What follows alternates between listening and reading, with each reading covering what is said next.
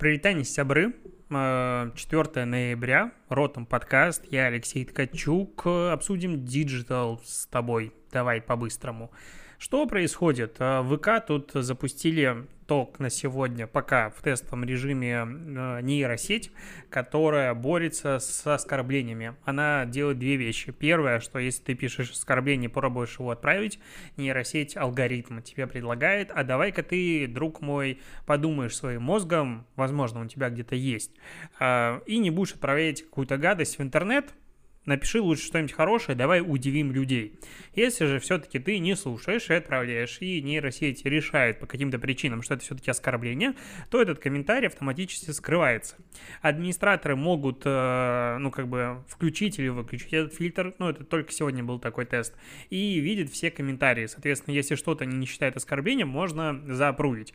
В целом, это достаточно ну, неплохое решение, потому что почему бы нет? Ну, то есть, э, да, на одной м- чаше весов у нас получается все-таки свобода слова, свобода волеизъявления, личности. Ну, короче, обычно этим прикрывают желание писать всякую гадость в интернете.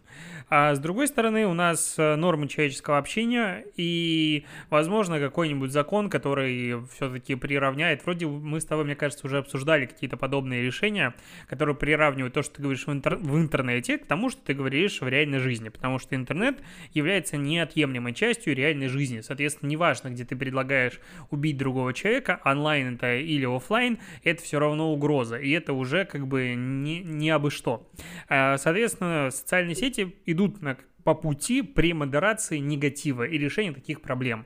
Хорошо ли это плохо реально? Мне кажется, больше хорошо. Ну, то есть здесь много есть э, хорошего уходит работа модераторов частично, ну да, но здесь э, в целом она плюс-минус могла выполняться просто фильтром по ключевым словам, который заносился огромный там мат-фильтр, и все это дело блокировалось на автомате. Поэтому то, что такое решение появилось и тестится, ну, прикольно. С другой стороны, прикольно, что ВК выкатили сразу не э, на всех а в формате все, теперь у нас есть алгоритмическая чистка негатива, и с ней будем жить. Они сутки протестят, посмотрят, разберутся наверняка с обратной связью пользователей, посмотрят, как люди пытаются обхитрить систему, наверняка они начинают использовать всякие нули вместо О, какие-нибудь английские буквы и все остальное. Я думаю, это очень легко э, системой может спалиться. Ну, блин, нейросети сейчас могут котиков от собачек отличать. Явно не буквы S, английскую, латинскую, смогут понять, что это одно и то же. Ну, короче, это все научится алгоритм, и писать э, непотребщину в ВК станет намного сложнее. В комментариях, конечно, люди говорят, что теперь ВК можно закрывать, потому что раньше это был ее единственный смысл. Ну, Обычно вот э, такое, такое говорят люди, которые сами пишут негатив, мне кажется. Если ты приходишь в ВК и ты создаешь какой-то контент, тебе приходят и говорят какой-то мудак, и куда тебе идти, то, наверное, фильтр для такого человека будет очень актуален. Поэтому мне кажется, что это нормальная штука. Еще новость про ВК. Они уже не первый день ее юзают. Тут у Алиэкспресса будет 11.11, 11, да, там день торговли, я не знаю, день стида, короче, Черная пятница алиэкспрессовская такая штука, и в преддверии к ней они заколабились во ВКонтакте и добавляют ссылки а, в слова скидка, купон, Али, шопинг, промокод, день холостяка, а, это день холостяка 11.11, а, халява, Алик и другие. В чем смысл? Ну, когда ты пишешь какой-то текст, у тебя ну, с этим словом это слово подкрашивается красным, а, и если ты на него переходишь, то у тебя там предлагается перейти в... Ну, нажимаешь на это слово, оно становится активным. Тебе предлагает система перейти в мини-приложение, которое ВК активным делом форсит, и явно после этой акции они отчитаются еще большем рекордном росте МАУ в аудитории ВК мини-эпс, и э, трафик сливают, короче, на Алик из ВК. Что здесь э, обсудим? Обсудим, что мы здесь. Что, во-первых, акция продлится до 12 ноября, и жить нам с ней еще достаточно долго. Что якобы защищены от вот этих вот интеграций с э, ключевых слов в своем тексте публикации в бизнес-сообществах и на верифицированных страницах. Но судя по тому, что, допустим, тот же Cerebro Target э, опубликовали пост, в котором написали скидка, и он подсвечен красным, давай сейчас я напишу в своем бизнес-сообществе верифицированном. Вообще два из двух. Акция... Нет. Внимание, акция, скидка на курс. Опубликовать. Не, у меня нет, нет подсветки никакой. Ну и хорошо. А если напишу это на своей личной странице? Ну-ка, сейчас я увижу. Акция, курс, скидка публиковать. А, может, только с мобильной версии видно, потому что на моей личной странице тоже нет. Или отключили, хрен знает. Короче, такие штуки уже просто были раньше. Я помню, а, фильтр у них страдал, и мы просто не использовали какое-то время своем контент-плане слова, которые ну, входили в эту программу подсвеченных слов, потому что там, по я не помню, Мегафон запускал или кто. Короче, такие активности уже не первый раз, то есть кто-то преподносит эту акцию как вот, смотрите, что в ВК появилось. Нет, это уже далеко не первая штука, и было, по-моему, к 1 апреля. Короче, было много таких активностей, но из-за того, что туда иногда интегрируются бренды, вроде бы там был Мегафон, могу ошибаться, а, мы там не использовали какие-то слова, как раз я был в Беларуси, Беларуси мы вели мобильный оператор связи, э, точнее, оператор мобильной связи, и мы просто не использовали слова, потому что туда бы тоже это дело подтягивалось, это достаточно грустно.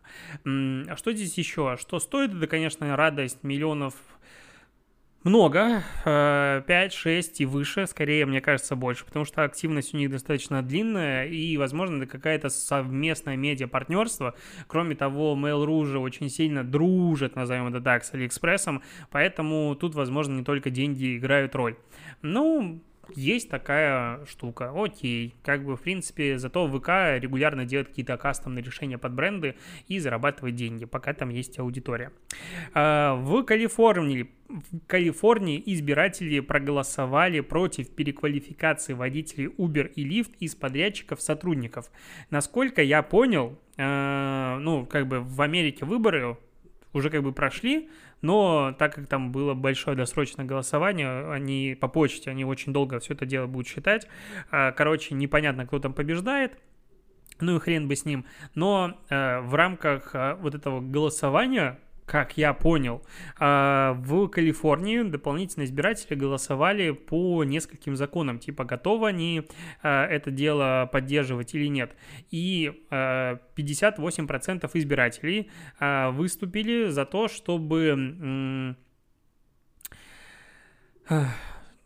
работники агрегаторов такси они как бы остались э, не совсем штатными сотрудниками. То есть у них получится в лучшие условия, чем они сейчас.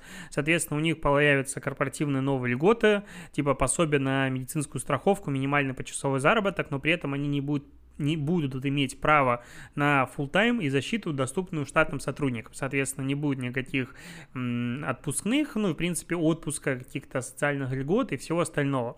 И а, Uber и Lyft короче, на том, чтобы а, принять этот закон, потратили 200 миллион, миллионов долларов на избирательную кампанию. Здесь тоже не совсем понятно, ну тут еще несколько других компаний, которые тоже как бы связаны, Uber, Lyft, DoorDash, Instacart, Postmates и все остальные. Не совсем понятно, они агитировали или они просто забашали денег. То есть очень такой странная статья у Bloomberg, точнее я ее не могу быстро так а нет, они, походу, потратили на именно кампанию по продвижению своего решения. Прикинь, сколько денег а, им бы пришлось потратить, если бы этот закон не прошел сверху дополнительно. То есть кто-то считал, что а, это было бы по 100 миллионов долларов в год с каждого, ну, с каждой этой компании. А, в Калифорнии аналогичный закон принят, и там якобы, подожди, это что ж, что за статья? Кто эту статью переводил? Я просто не могу. То есть сначала написано, вот на VC, это Лиана Липанова перевела статью. Может быть, я, конечно, тупой, но сначала идет вся статья, написанная о том, что типа все не принято, а потом Калифорния приняла закон в сентябре 2019 года. А, это, а, этот это типа сначала не приняли и сейчас не пересмотрели, но написано так, что как будто вот после этого закона Калифорния принимает закон. Короче, о, как это сложно читать. Может быть, я просто реально коронавирус мне по мозгам бьет, и я с трудом воспринимаю информацию, но иногда кажется, что вокруг все тупые.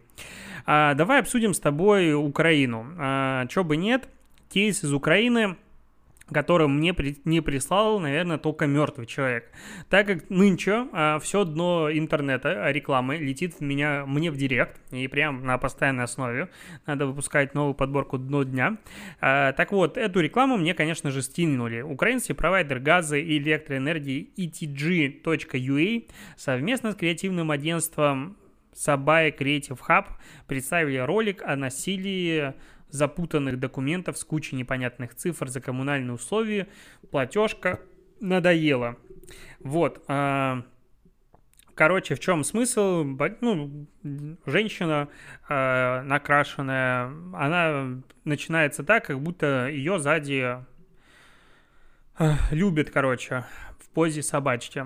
Отодвигается камера, и там сзади платежка сотворяет с ней э, Короче, сексом занимается в позе собачки. А, и потом говорят, ну, типа, надоела платежка, а, без стрессов, без переплат, вот есть такая-то сервис тепла, а, приходи к нам. И в целом, это, конечно, реклама, ну, она такая стрёмная, могла бы быть, если бы не одно но. Насколько я понял, эту рекламу сняли специально и промили на порнхабе. А, и там, на мой взгляд, это максимально адекватно, корректное понимание контекста и понимание портала, на котором ты находишься. Ну, то есть ты запускаешь рекламу на порнхабе, туда приходят люди с одной целью, ну, туда не приходят люди типа за, не знаю, инсайтом, вдохновением, чем-то еще, туда приходят люди конкретно с одной целью. И ты делаешь рекламу, в которой какую-то клиентку э, имеет платежка. И говоришь, надоело, что ты находишься в этой позе, приходи к нам, у нас такого нет. Нормально? Нормально. Ну, то есть, в целом, этот подход, ну, такой себе, ну, не, не идеальный. С другой стороны, об этом все говорят, ну, вот прям она не мерзкая реклама, то есть, там ничего мерзкого нет, ужасного нет, все одеты, все хорошо. Сзади стоит чувак, э, весь платежкой такой, он как бы ни глаз, ничего нет. И опять же, эта реклама размещена на Порнхабе. Вот, э, как бы, мне кажется, здесь ничего ужасного не произошло. То есть, одно дело, когда в Инстаграме э, ты делаешь мимас про бургеры, и в ролике девушка предлагает попробовать про пиццу, допустим, и там пять афроамериканцев протягивают ей свой кусочек, и она говорит, что он такой большой и все остальное. Это дно, потому что до этого ничего подобного не было. А если это первая коммуникация на Pornhub этого ресурса, ну, пожалуйста. Ну, то есть я вот не могу сказать, что это прям вот ужасно в контексте Порнхаба. Если, виси, если бы они на YouTube это запускали, там, да, так себе выглядит, хотя даже, даже вот, в принципе, я посмотрел этот ролик как ютубовский, он не ужасный. Ну, то есть прям я не увидел как бы какой-то жести. А, тут исследование есть, что одновременный просмотр видео, соцсетей и переписка разрушают память. Ученые Стэнфордского университета, они чего сделали? Они провели исследование, в котором показали, что если ты потребляешь контент из нескольких медиаресурсов параллельно, то э, у тебя, скорее всего, ухудшается память, особенно у молодых людей. Что они делали? Они использовали электроэнцефалографию, метод изменения активности мозга и отслеживания глаз для оценки внимания у 80 молодых людей в возрасте от 18 до 26 лет. Сначала Участникам показали изображение объекта на экране компьютера и попросили классифицировать их по двум критериям – приятности и размеру. После 10-минутного перерыва испытуемым показали дополнительные предметы и спросили, видели ли они их во время предыдущей презентации. Анализируя реакцию мозга и глаз испытуемых, исследователи могли, исследователи могли определить количество упущений в их внимание. Затем эти результаты сравнили с информацией с анкет, в которых участников попросили описать, как много времени они проводят в соцсетях и часто ли они читают новости из СМИ.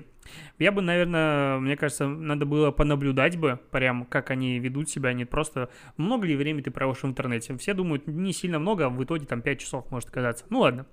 Выяснили, что чем чаще больше человек проводит времени в медийной многозадачности, тем сильнее снижается способность его памяти, потому что из-за этого сильно страдает концентрация внимания. Но так как мне иногда хочется, вот я сейчас, допустим, сижу, играю в PlayStation, параллельно мне хочется сидеть э, в ленте новостей, допустим, Telegram читать, и еще хочется включить ютубчик, потому что только один вот как бы канал информации этого мало. А, ну, конечно, я понимаю, что не зря слова забываю, если верить этому исследованию. Ну, многозадачность, мне кажется, наш бич, э, с одной стороны, с другой стороны, вот это вот, ну, какие главные проблемы современности? Многозадачность, э, always online, а, что там еще? Ну, хватит, пожалуй, двух. Все остальные я забыл. Я слишком много сижу параллельно в нескольких ресурсах.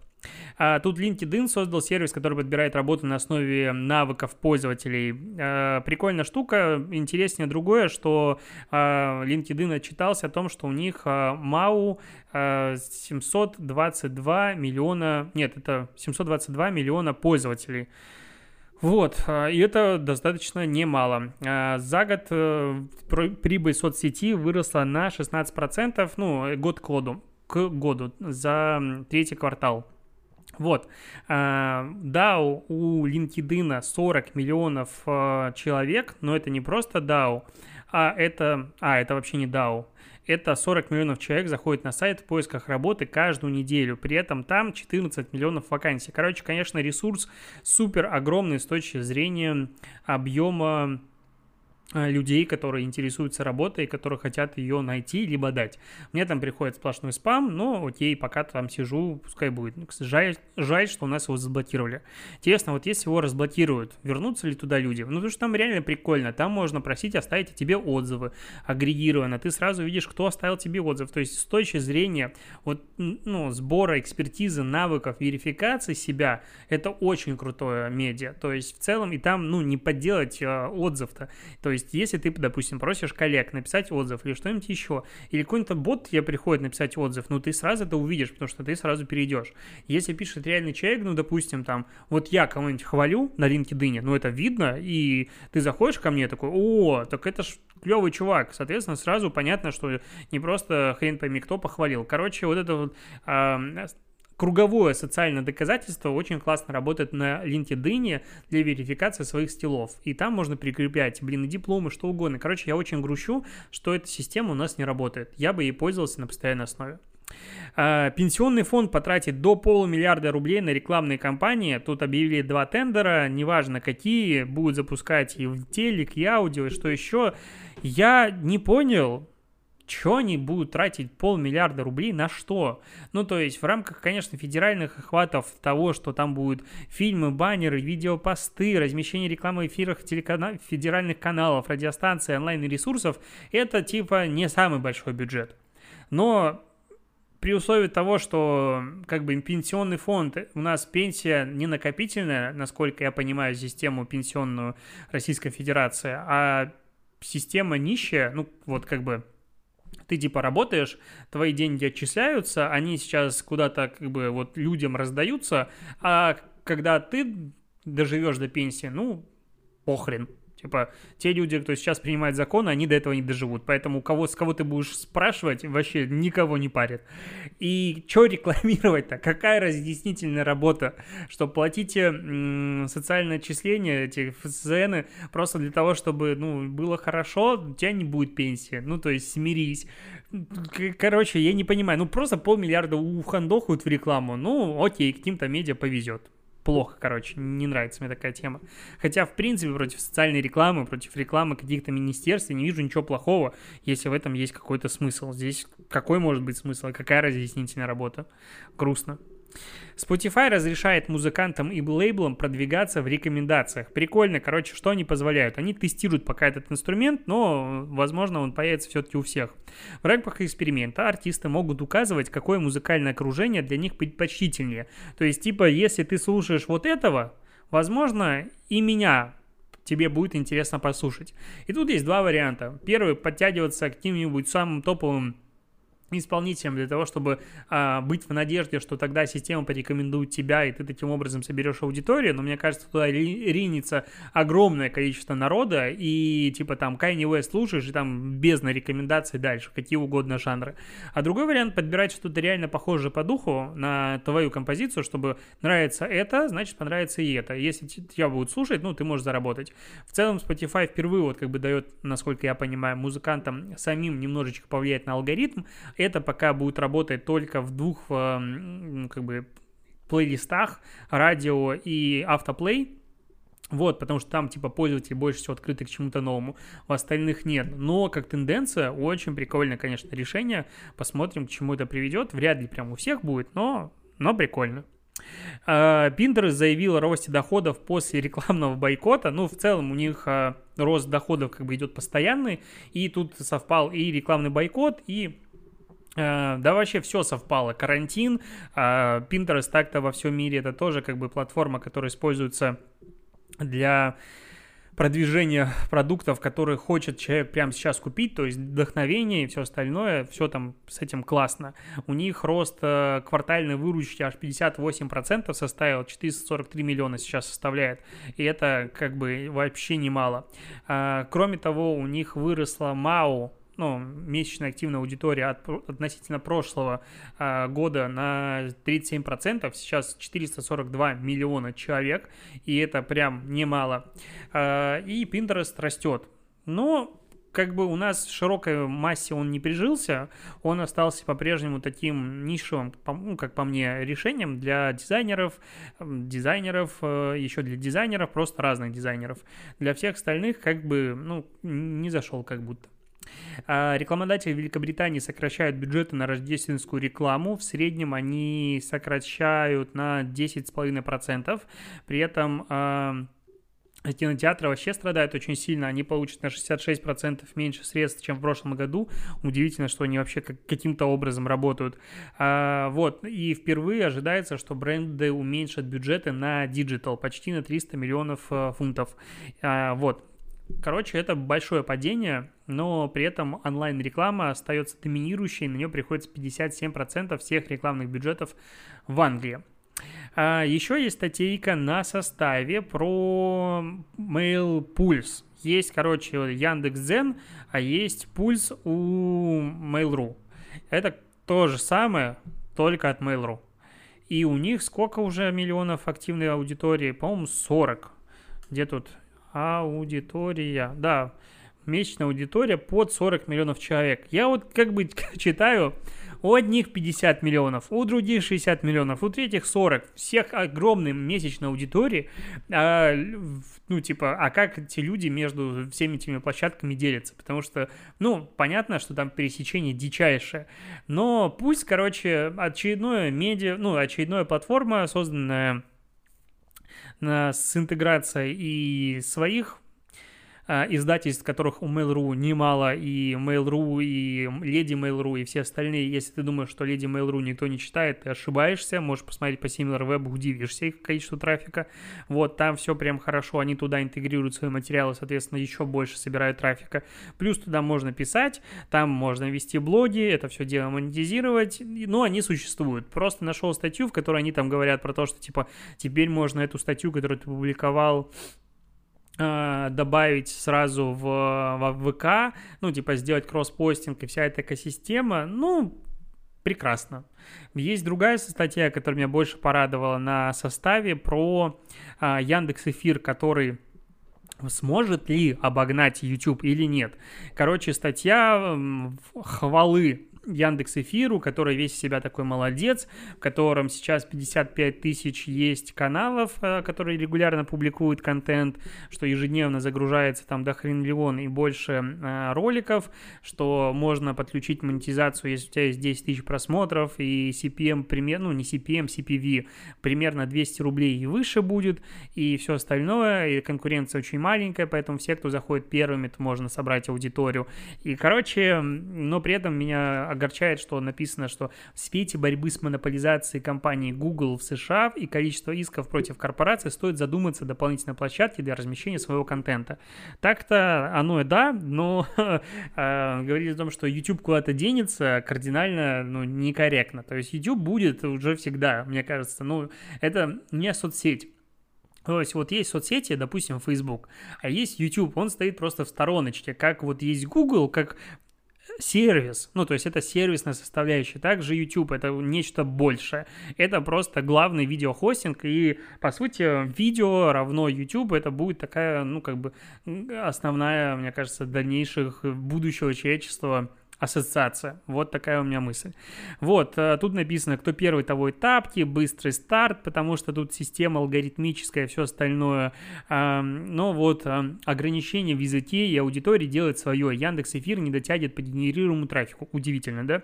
А, но учитывая все кризисные ситуации с заработком на YouTube, сегодня сервис отличный инструмент для дистрибуции контента и выхода на более обширную русскоговорящую аудиторию. Не совсем понял, как у Яндекс Эфира больше русскоговорящей аудитории. Это странно. Но вот э, с YouTube, честно говоря, проблем с монетизацией, мне кажется, ни у кого нет. То есть, если у тебя есть какая-то аудитория, ты на нем зарабатываешь. Ну, как бы все очень просто.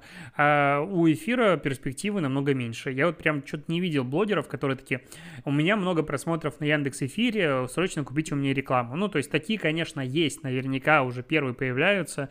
И, допустим, а, тот же Вилса, который я трансляции у него смотрю, того, тех всех мероприятий Apple, он а, рестримит э, часть, ну, в принципе, сами эти трансляции на Яндекс Эфир, а, и ребята нагоняют туда трафик, ну, потому что главное морду повесь, вешаешь, там куча трафика есть, который приходит, опять-таки, со всех этих медиаресурсов Яндекса, и таким образом все это дело генерируется. Ну, ну да, я, кстати, экспериментировал, грузил на Яндекс Эфир и на Яндекс Дзен а, видеоконтент, и, честно, не понимал. Оказывается, что вот есть Яндекс Эфир, туда можно загрузить ролик, а есть Яндекс.Дзен, и туда можно загрузить ролик. И это две разные платформы. Причем на Яндекс.Дзене появился видеоконтент, и, ну, Яндекс Эфир это, в принципе, видеоконтент. И вот как они между собой будут э, взаимодействовать, как бы мне непонятно. Ну, то есть и то, и другое потенциально видеоплатформы. Может быть, надо было интегрировать в Яндекс.Дзен через эфир контент. Ну, то есть как-то странно иметь два плеера и делать разные, ну, а, разные единицы контента и там, и там. То есть, чтобы загрузить на Яндекс.Дзен, я не могу загрузить на Яндекс Эфир и просто продублировать ссылку какую-нибудь. Мне надо загрузить туда и сюда. И это как-то очень тупо. Но вот я этот подкаст гружу на Яндекс.Дзен, ну, там собираются какие-то просмотры. Но статистики же просто куча. Яндекс просто, они запускают контентные проекты, и потом, вам нужна статистика? Ну, ребята, ну, а давайте как бы без нее. То есть подкасты запустили, вот только сейчас, вот позавчера дали доступ наконец-то в статистику Яндекс подкастов. И там наконец-то мы увидели, сколько каждый выпуск слушает людей на Яндексе. Это просто магия. Ну, мы это никто подкастеры не видели раньше. Вот как бы а как может существовать платформа без этой статистики? Это просто удивительно, магия. Ладно, на этом все. Спасибо, что заканчиваешь. Э, заканчиваешь. Молодец. Я. Спасибо, что дослушиваешь. Думал записать подкаст на 15 минут. Ну, получилось, да. Уложился. Пока.